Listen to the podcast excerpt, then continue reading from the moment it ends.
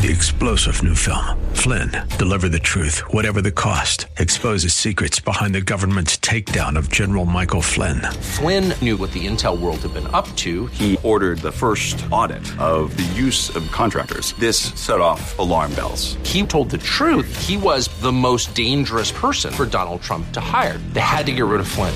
Flynn, deliver the truth, whatever the cost. Available now. Watch it today. Go to salemnow.com. Salemnow.com. Let me ask you, what do you consider to be your treasures?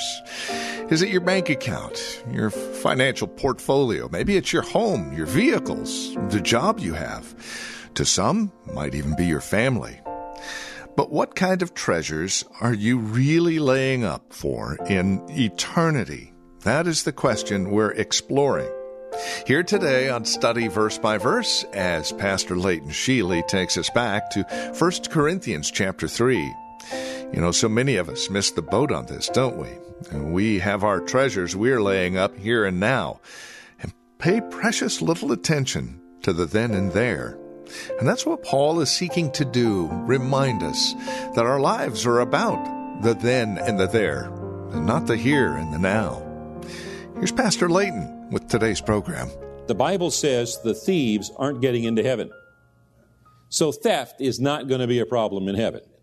You will not need to lock your car, if there is such a thing, in heaven. Thieves aren't going to be there. And uh, decay and corruption came into this world because of sin. And there's not going to be any sin in heaven. So there's not going to be any decay or corruption in heaven. That means you could take all of your finest treasure and sit it out on a sidewalk in heaven and take a cruise around the universe for a few weeks and come back and your treasure would be sitting on the sidewalk exactly like it left you because there's nobody that's going to steal it.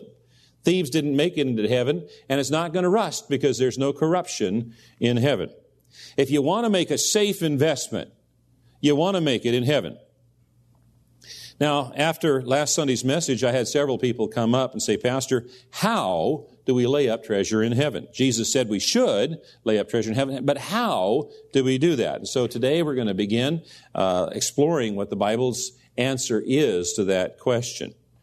Now, perhaps the first and the foremost and the most fundamental principle in laying up treasure in heaven is understanding and being fully convinced that God owns everything and that we are merely stewards or servants who manage God's resources.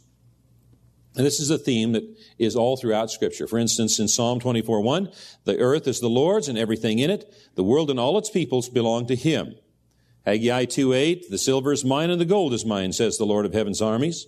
And then in this uh, book that we're studying, 1 Corinthians, in chapter 6, Paul writes, You do not belong to yourself, for God bought you with a high price. So, this biblical worldview of, of, of God owning everything is contrary to the godless lies and philosophies that we are inundated with in this world. You've heard these kinds of lies. Let me tell you some. This is my money. And so I can do with it whatever I want. This is my life. And so I can do with it whatever I want. This is my body. And so I can do with it whatever I want. But as a Christian, our body, our life, our money, our everything belongs to God because it was bought by God at a very high price, specifically the precious blood of Jesus Christ shed on Calvary's cross. So, this body, this life, this money, nothing about me belongs to me. It really belongs to God.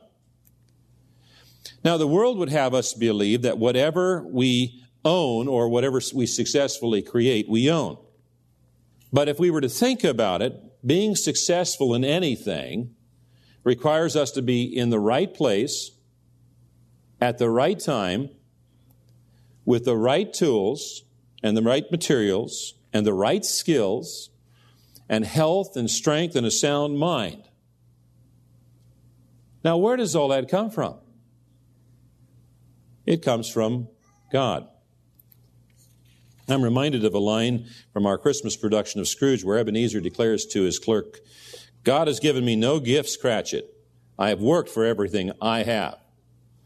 And people, even Christians, can believe that they have made themselves successful. Deuteronomy 8 gives God's people a warning against taking credit for their success. It says Roman uh, Deuteronomy 8:17 says, "He did all this so you would never say to yourself, I have achieved this wealth with my own strength and energy. Remember the Lord your God. He is the one who gives you the power to be successful." Deuteronomy 8:17. It is God who gives us the power, the ability to be successful in whatever we do. It is God who gives us the power, the ability to acquire whatever we acquire. Ultimately, everything belongs to God because He is the ultimate source. After one of the services this morning, I had a young man come up and said, Wait a minute, I own my truck because I just paid it off. And I said, What did you pay it off with? Money. Where did you get the money? From work? Did you need health and strength to go to work? Yes. Where did the health and strength come from? God. Then ultimately, God paid for your truck.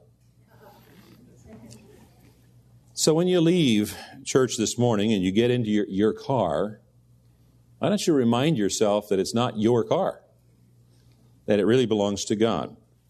And when you go to your home, remind yourself that it's not really your home, it's God's home. And if you happen to go out to dinner and you pull out your wallet, remind yourself that everything in that wallet belongs to God because He's the one who gave you the health and the strength and the opportunity to be able to provide for yourself and your loved ones. God owns everything. We are just stewards. And this concept that God owns everything is not new. In fact, it goes back to the very beginning. In Genesis 2:15 we read, "The Lord placed the Lord God placed the man in the garden of Eden to tend and watch over it." Now, I'm going to repeat that. I want you to catch this. The Lord God placed the man in the garden of Eden to tend and watch over it. God did not give mankind ownership of the garden. God put mankind in the garden to manage it, to steward it, to care for it, to protect it, to prosper it. We don't own this world. God does. And that has never changed. And so anytime we start thinking in terms of uh, like we're owners, that should be a red flag to us. Rather, we should be thinking like we are investment managers for the resources that God has entrusted to our care. There's a story of a young man who came up to Pastor John Wesley shouting, Mr. Wesley, something terrible's happened. Your house, sir, it's burned to the ground. Pastor Wesley paused and then calmly replied, No, no. The Lord's house burned to the ground. That means one less responsibility for me. You know, realizing that stuff, this stuff, belongs to God makes it a lot easier when circumstances require us to part with it. A few weeks back, I was sitting at lunch with a longtime friend of mine. He and I were in this church in the youth group together. I don't know, 12 years old, 13 years old, 14 years old, something like that. And uh, I hadn't seen him in many years. He's uh, he's been in the mission field for about 20 years. He's home now uh, dealing with some uh, family health issues. And so uh, we, we got together and we kind of caught up on, on, things. And I did not know when I was, when we were together as young people, that his family was actually very wealthy and owned some of the prime real estate here on the San Francisco Peninsula. Um, he was the first Christian in his family, and his parents uh, resented his conversion. In fact, they told him that if he didn't recant from his profession of faith in Jesus Christ as Lord and Savior, that he would be taken out of the family will and the family estate and he would lose his inheritance. Well, the, he chose to keep his faith, and so he lost his estate and his inheritance. Well, in the years following that decision, the family lost almost all of their fortune. But he did not lose his faith. And now nearly all of the family are Christians because of the testimony of this faithful friend of mine and experiencing the impermanence of earthly possessions.